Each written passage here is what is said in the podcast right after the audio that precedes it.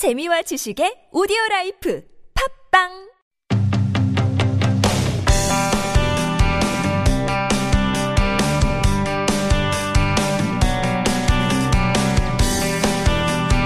김어준의 뉴스 공장 3부 시작합니다. 네. 두 번째 인터뷰 시간인데요. 요즘 시사 뉴스가 정치 뉴스로 도배됐습니다. 정치 과잉 아닌가 싶을 정도인데 정치만 시사가 아니죠. 어제 일본 홋카이도 오키나와에서 7분 간격으로 지진이 연달아 있었습니다. 일본 지진 소식 이제 더 이상 남의 소식만은 아니게 됐는데 지진 연구에 관한 세계적으로 인정받는 일본에서 드물게 한국인으로 지진 연구를 하고 있는 한국인 교수가 한 분 계십니다. 일본 도쿄대 해양연구소의 박진호 교수님 전화 연결해 보겠습니다. 안녕하세요. 안녕하세요. 네, 교수님. 그 혹시 지진 관련해서 국내 언론과 예. 인터뷰한 적 있으십니까? 아, 처음입니다. 아, 그래요? 예. 최초 인터뷰입니다. 그리고 또 한 가지 궁금한 것이 일본에서 지진 공부하고 또 일본에서 지진으로 현직에 있는 한국인 교수가 많, 많나요? 음, 뭐 거의 없는 걸로 알고 있습니다. 예. 그렇군요. 어, 여러 의미에서 최초인데, 자, 어, 이것부터 여쭤보고 싶습니다. 예. 왜 지진 연구를 전공하신 건지. 사실 한 달 전까지만 해도 우리나라는 지진 안전국으로 통했거든요. 그런데, 그랬지요. 네. 지진 연구를 전공으로 택하신 이유가 있나요? 그 저는 이제 그 일본 도쿄대학교에서 박사학위 과정을 공부하면서 에, 일단 기본적으로 어, 지진 발생 쓰나미에 관심을 갖게 되었고 그리고 무엇보다도 1995년 코베 지진 그 당시 네. 규모 7 지진이 났었죠. 예. 그때 그 지진을 계기로 해서 이 본격적으로 어, 지진과 쓰나미에 대해서 연구를 관심 갖고 연구를 시작했습니다. 그리고 현재는 그 일본 열도의 남해안에서 가까운 장래에 어, 규모 9.0 정도의 어, 거대한 지진과 쓰나미가 어, 발생할 거라고 일본 정부하고 학계가 예측하고 있는 그런 해저에 있는 활성 단층에 대해서 현재 연구하고 있습니다. 아, 지금 전공은 그러니까 해저 지진 연구 전공이시군요. 예, 바다 쪽에 연결되어 있는 그런 해저 단층, 지진을 일으키는 해저 단층에 대해서 주로 연구를 하고 있습니다. 일반적으로 어, 일본이 예. 지진 연구가 앞선 것으로 알려졌고 일반인들의 인식이 그렇긴 한데 실제 그렇습니까? 예, 뭐전 세계적으로 봐더라도 뭐 지진이 가장 많이 발생한 곳이 일본이기 때문에 또 일본 정부에서 또 바로 지진 발생, 쓰나미 발생은 에, 국민의 생명과 바로 관련이 있기 때문에 어 여러 가지 인프라도 투자를 많이 하고 어 연구비도 많이 투자하고 그래서 가장 어, 활발하게 연구를 하고 있는 나라 중에 전 세계적으로 아마 탑일 것입니다. 음, 실제 그렇군요. 자, 그러면 이제 본격적으로 질문 드리자면, 어, 좀 전에 말씀드렸지만 한국은 지진 안전지대다 이렇게 인식돼 왔어요. 그런데 이제. 어, 연구를 하시는 분으로서 한국에서 강진이 발생할 것이다. 이런 예측이 혹시 있었습니까? 일본 쪽에서는? 그 사실은 이제 그 이번 지진을 경주 지진을 일으킨 단층이 네. 양산 단층이라고 알려져 있고 국내에서는, 예, 그 그렇게 얘기합니다. 양산 단층은 이전부터 그 활성 단층이라고 많이 들어왔기 때문에 언젠가는 어, 강진이 일어날 거라고 생각했습니다. 근데 에, 특히 2011년에 그 동일본 지진 규모 9.0 발생했지 않습니까? 네. 이 동일본 지진의 영향 때문에 아마도 아시아 전역에서 뭐 지진을 일으킨 에너지, 즉, 그 활성 단층에 축적된 응력에 어, 커다란 불균형이 생겼고, 네. 그 때문에 이 한반도에서도 예전에 비해서 어, 강한 지진이 자주 발생할 거라고는 어, 저를 포함해서 많은 사람들이 예상을 하- 하고 있었지요. 그렇지만 그 지진 발생의 구체적인 시간과 장소는 어, 아무도 몰랐지요. 알 수도 없었고요. 음, 발생하긴 할 거다 시기를 예측할 수는 없어도 그런 전망. 예, 장소도 물론 예측하기가 정말 어렵지요. 예. 음. 가장 궁금한 게요. 이 지진 일어나고 나서 우리나라에서 이제 정부는 예.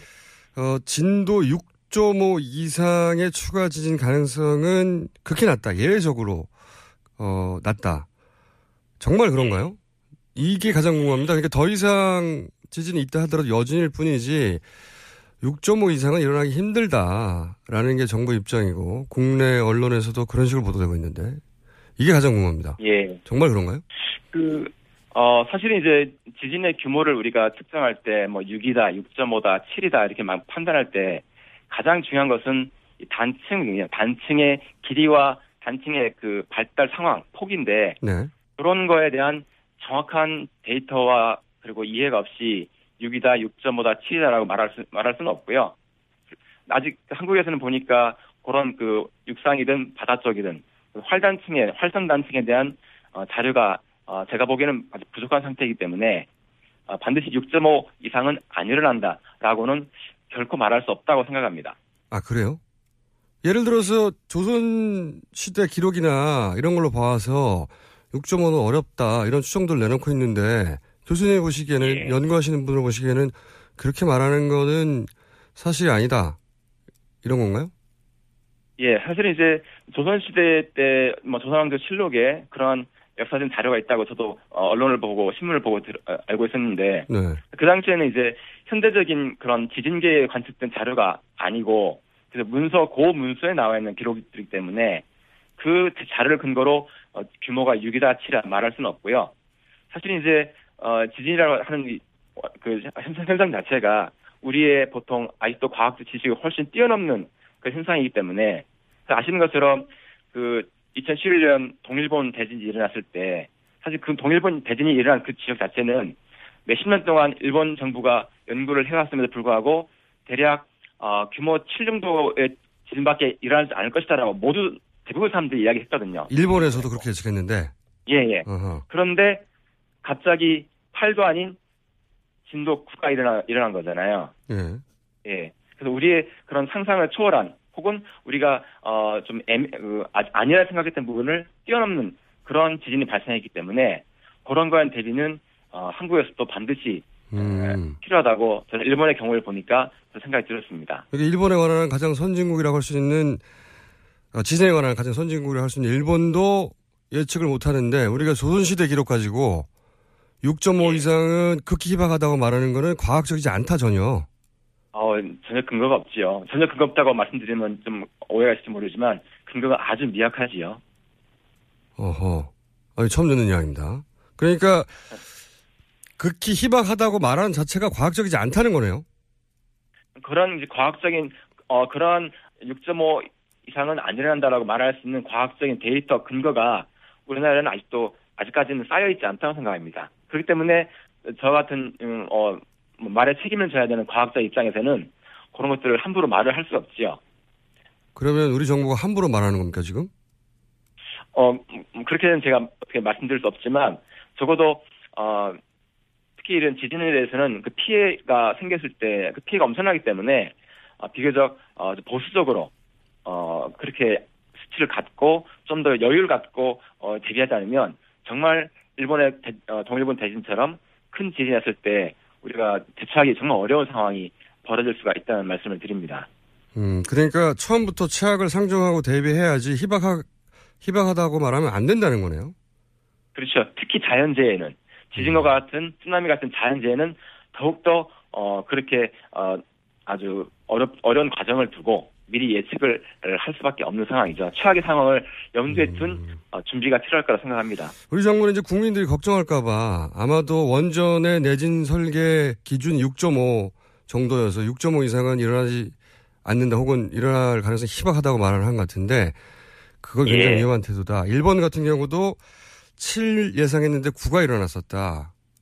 그래서 그렇죠. 거꾸로 오히려 최악을 상정하고 얘기하고 최악을 준비해야 한다. 이런 거네요. 예, 그 말씀이 맞다고 생각합니다. 아하. 후쿠시마 원전 사고가 이제 동일본 대진으로 일어났는데 혹시 예, 당시에도 지진 연구하고 계셨을 텐데 이 지진을 경험하셨나요?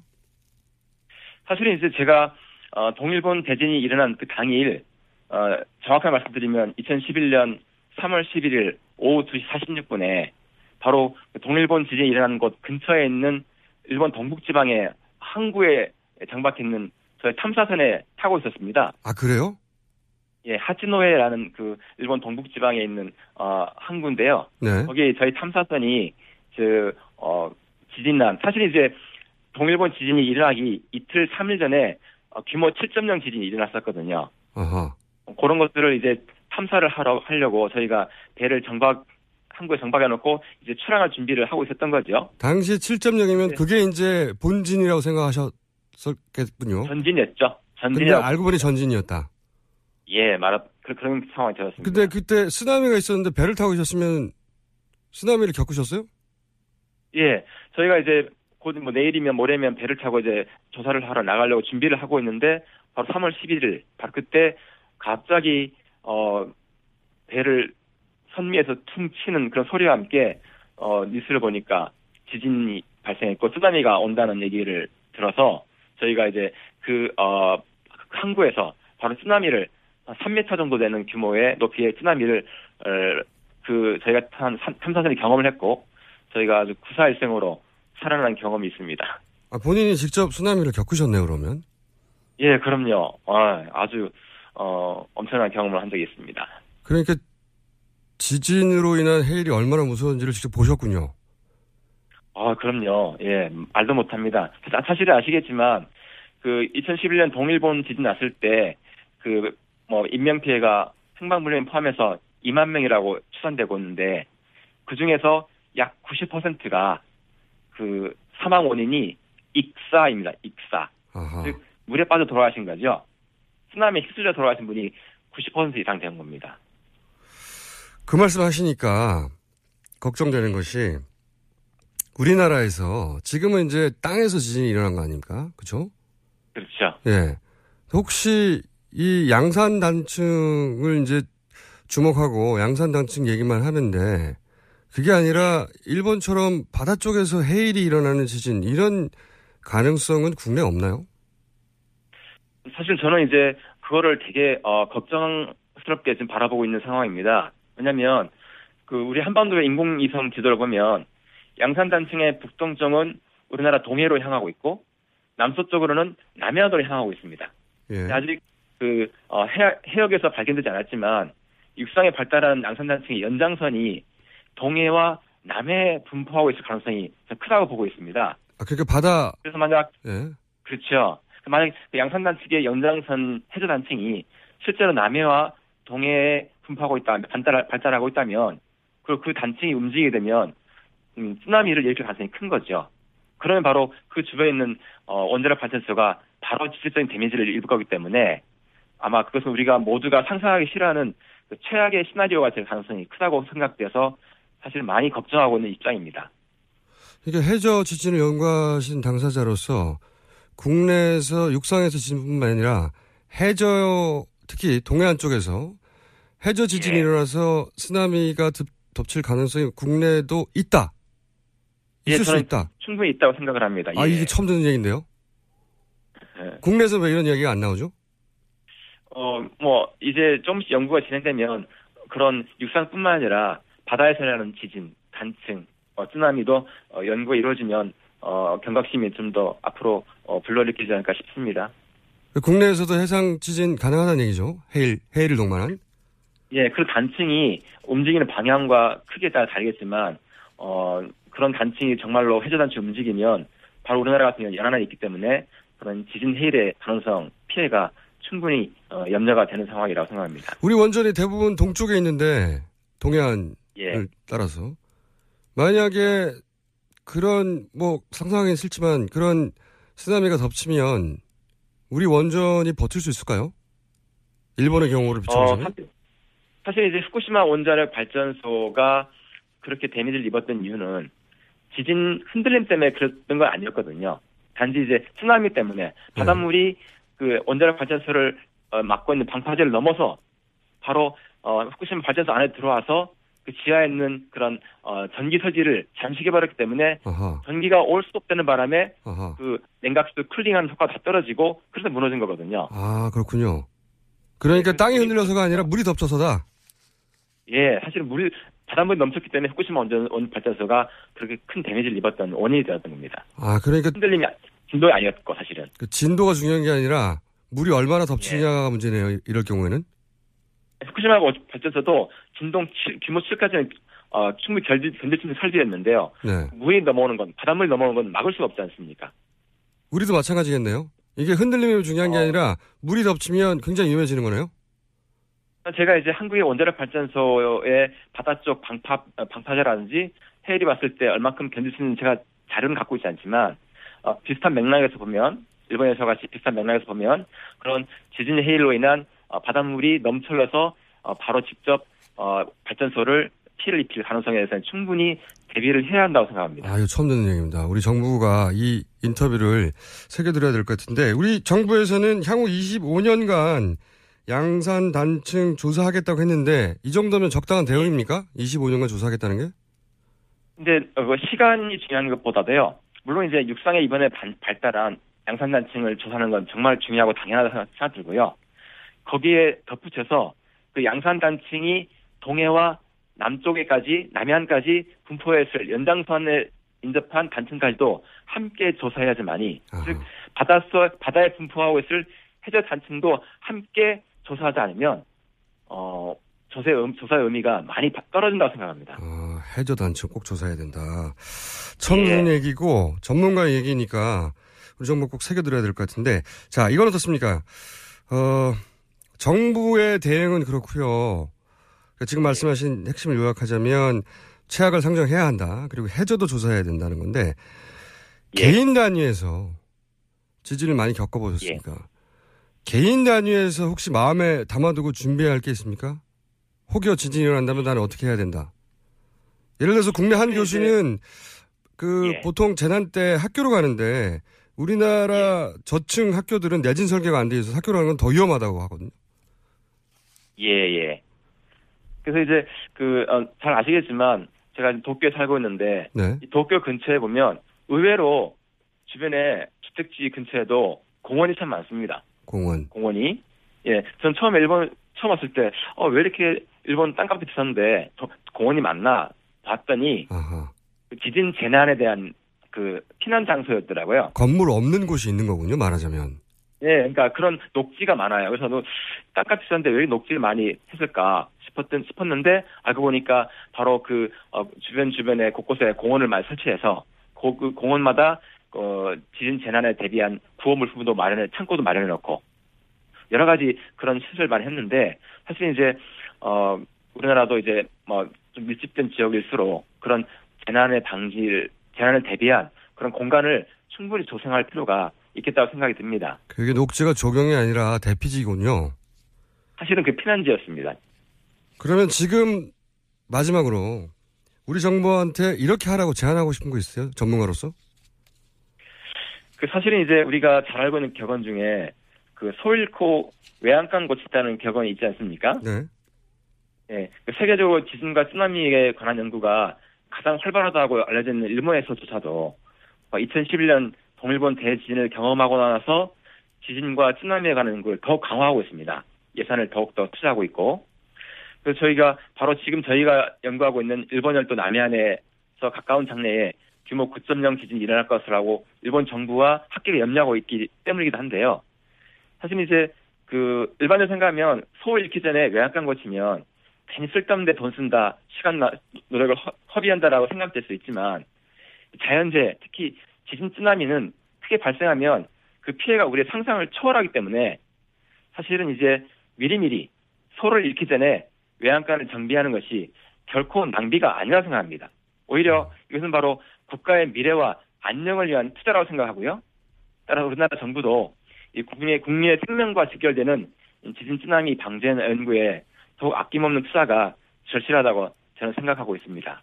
그러니까 큰 지진 희박하다고 할 게 아니라 큰 지진 가능성이 아무리 희박해도 사실은 정부는 더 큰 지진을 예측하고 준비해야 한다. 그게 낭비가 아니다는 말씀이시죠? 직접 겪어본 분으로서. 그럼요. 예, 그건 국민을 위한 투자고 당연히 정부가 해야 할 어, 방- 방침이라고 생각합니다. 알겠습니다. 오늘 말씀 감사합니다. 예, 감사합니다. 네, 지금까지 지진 해일 전문가 일본 도쿄대 해양연구소의 박진호 교수님이었습니다.